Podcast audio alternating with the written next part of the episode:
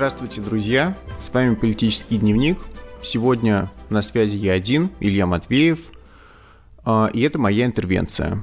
Посвящена она московским протестам и ситуации вокруг московских выборов в сентябре. Я смотрю на фотографии сегодняшнего субботнего митинга, я вижу огромную толпу людей, я вижу, что пришло около 60 тысяч человек по оценкам белого счетчика, и это почти в три раза больше, чем на прошлом согласованном митинге 20 июля, и это, конечно, позитивная, положительная тенденция. Протест не удалось подавить очень жесткими репрессиями, которые прямо сейчас происходят в Москве. Очевидно, что эта тема волнует все большее число людей. А, видно, что знаменитости, призвавшие выходить на улицу сегодня, сыграли свою роль. А, на улицу действительно вышло очень много людей, но в то же время я вижу и негативные тенденции тоже которые заключаются в том, что знаменитостям больше всего и давали голос сегодня.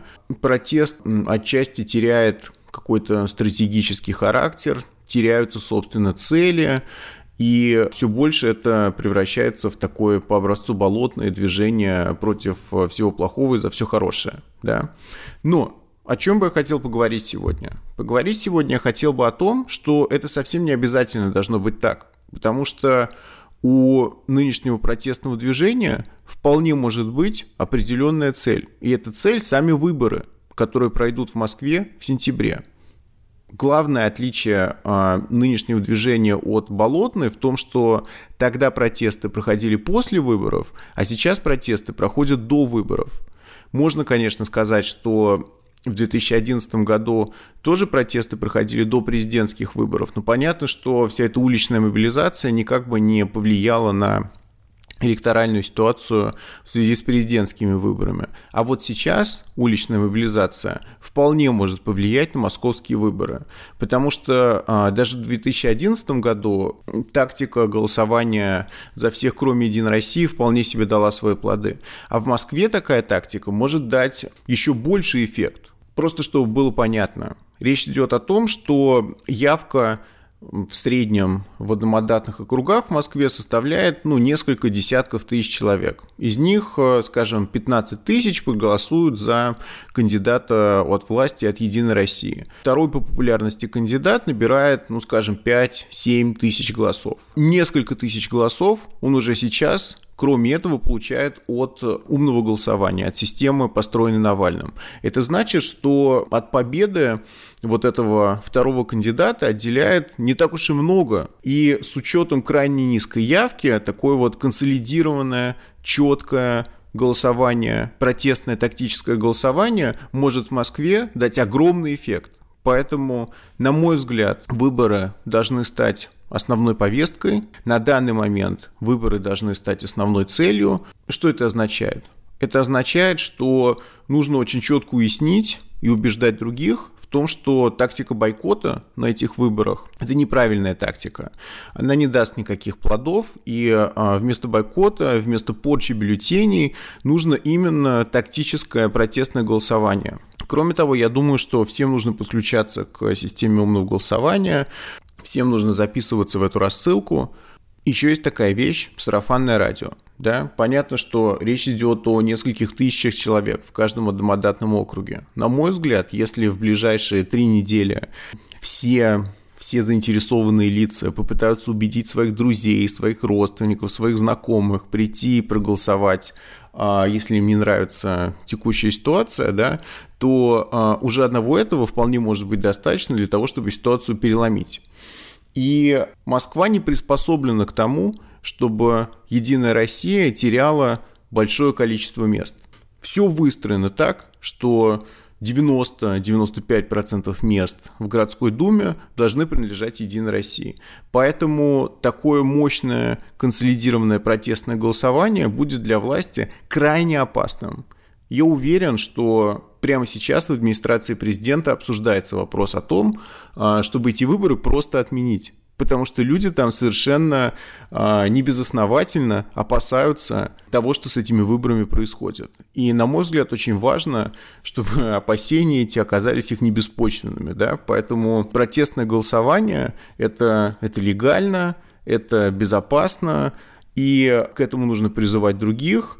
И это, возможно, сейчас наиболее важная политически вещь. Поэтому, если, если кто-то хочет принять такую вот моральную позу, что эти выборы а, не имеют никакого значения после того, как не допустили кандидатов, конечно, это чудовищный удар, что кандидатов не допустили. Но, с другой стороны, нужно понимать, что в этой данной конкретной ситуации нужно не опускать руки, а делать то, что можно сделать да, для того, чтобы выразить протест. И протестное голосование – это как раз то, что можно сделать. Кроме того, я бы хотел поговорить о солидарности. Солидарность – это тоже самое главное и самое важное. А если вы еще не перевели деньги ОВД-инфо, поставьте на паузу и прямо сейчас переведите деньги ОВД-инфо. Кроме того, помочь можно проекту «Апология протеста», проекту «Агоры». Там объявлен сбор средств на адвокатов. А, кроме того, помочь можно отдельным арестованным, которые собирают деньги на адвокатов или на залог. Все реквизиты, вся информация о том, как можно проявить солидарность, будет выложена в наши социальные сети. И, пожалуйста, найдите этот пост и переведите деньги. Помогите материально. Что еще важно в нашей ситуации? Я поинтересовался тем, как разные левые реагируют на эти протесты. Понятно, что российское социалистическое движение а, опубликовало заявление с безговорочной поддержкой этих протестов, потому что один из кандидатов в Москве, Сергей Цукасов, пользуется организованной поддержкой а, московской ячейки РСД. И сегодня на митинге РСД поучаствовала вот в таком составе за Цукасова. Но с другой стороны, что мне показалось позитивным, Сергей Удальцов, да, от которого в последнее время только плохие приходят новости, вообще говоря, тоже поддержал эти протесты и заявил, что то, что происходит, это беспредел. Так что Левый фронт, как организация, тоже в протестах участвует. Собственно, я не вижу в данной ситуации ни одного мыслимого и немыслимого аргумента для левых а, отсидеться дома и ничего не делать.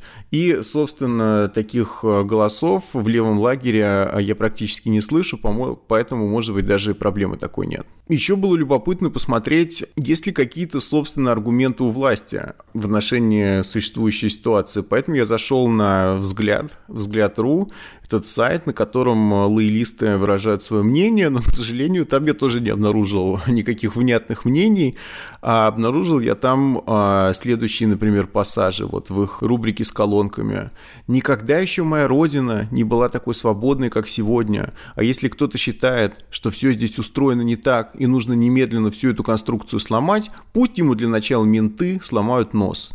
Другими словами, к сожалению, лоялистским кремлевским публицистам просто нечего сказать, поэтому вот они выражают э, свою тупую агрессию. Да и, собственно, власти нечего сказать, да, реакция на все это протестное движение – это просто волна репрессий, какие-либо способы политического управления ситуацией, на мой взгляд, признаны ими там э, неэффективными, да, эффективными признаны просто всеобщая, э, всеобщая репрессия. Вот. А, тем не менее, Выборы пока не отменили, выборы все еще, видимо, проходят. А, на этих выборах а, нужно участвовать, нужно голосовать. И еще одна очень важная вещь – нужно записываться наблюдателями. Понятно, что фальсификации будут чудовищными, попытки фальсификации будут чудовищными, и проконтролировать всю эту ситуацию не менее важно, чем голосовать и убеждать других людей голосовать. Поэтому, подводя итоги, Позитивная повестка, на мой взгляд, сейчас такая. Во-первых, солидарность, поддержка арестованных, поддержка задержанных, а, перевод средств правозащитным организациям. Во-вторых, выборы, пойти самому или самой, убеждать других пойти, спорить со сторонниками бойкота, со сторонниками порчи бюллетеней и так далее. Третье – идти наблюдателями. Идти наблюдателями, контролировать фальсификации, предотвращать их и быть готовыми отстаивать результаты выборов. Вот такова, на мой взгляд, ситуация вокруг московских протестов. Спасибо. Это был политический дневник.